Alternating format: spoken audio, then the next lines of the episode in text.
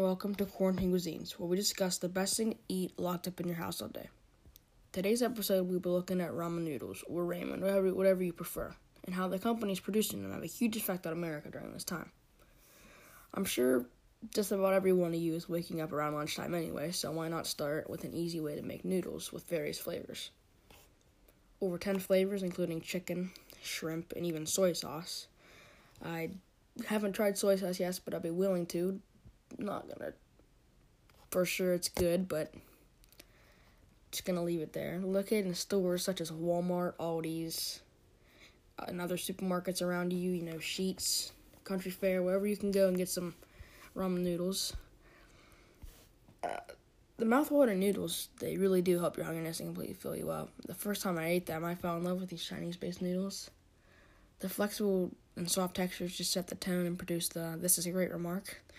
Every time I'm at Walmart, I see at least four or five people just coming in in the, in the line with boxes upon boxes of these ramen noodles. It, I haven't seen them lately. They're pretty famous at this point, especially during this time. Imagine sitting as a three or four year old kid, not knowing what's good to eat and what is not good to eat all of a sudden ramen noodles are placed in front of you. Unsure, you take a bite. All of a sudden, your eyes wide open, and you eat the rest. You gobble it up before you can even take a drink. Ramen noodles are a great make at home meal, and especially for quarantine, they're just easy to make. They only take about 10 minutes, 10 or 15 minutes. You open the package, you boil the water in a pan, and I heard that if you place salt in water, it makes it boil faster, and that and that'll actually add flavor to your noodles a little bit more. I, I'm sure. So once you once the water is at a boiling stage, you just place the noodles in the pan.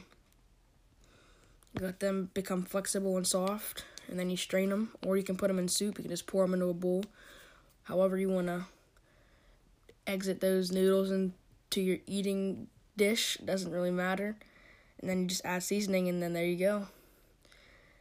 Next time you're at the store, to check out the ramen noodles because they really are the perfect quarantine cuisine. And hopefully, we'll be able to get out soon. You know, just going to school, waking up before noon, seeing your friends, uh, just going back to a normal life, pretty much. Um, be sure to tune in the next episode and learn about other delicious meals to eat as we fight off COVID 19. Until next time, quarantine cuisine.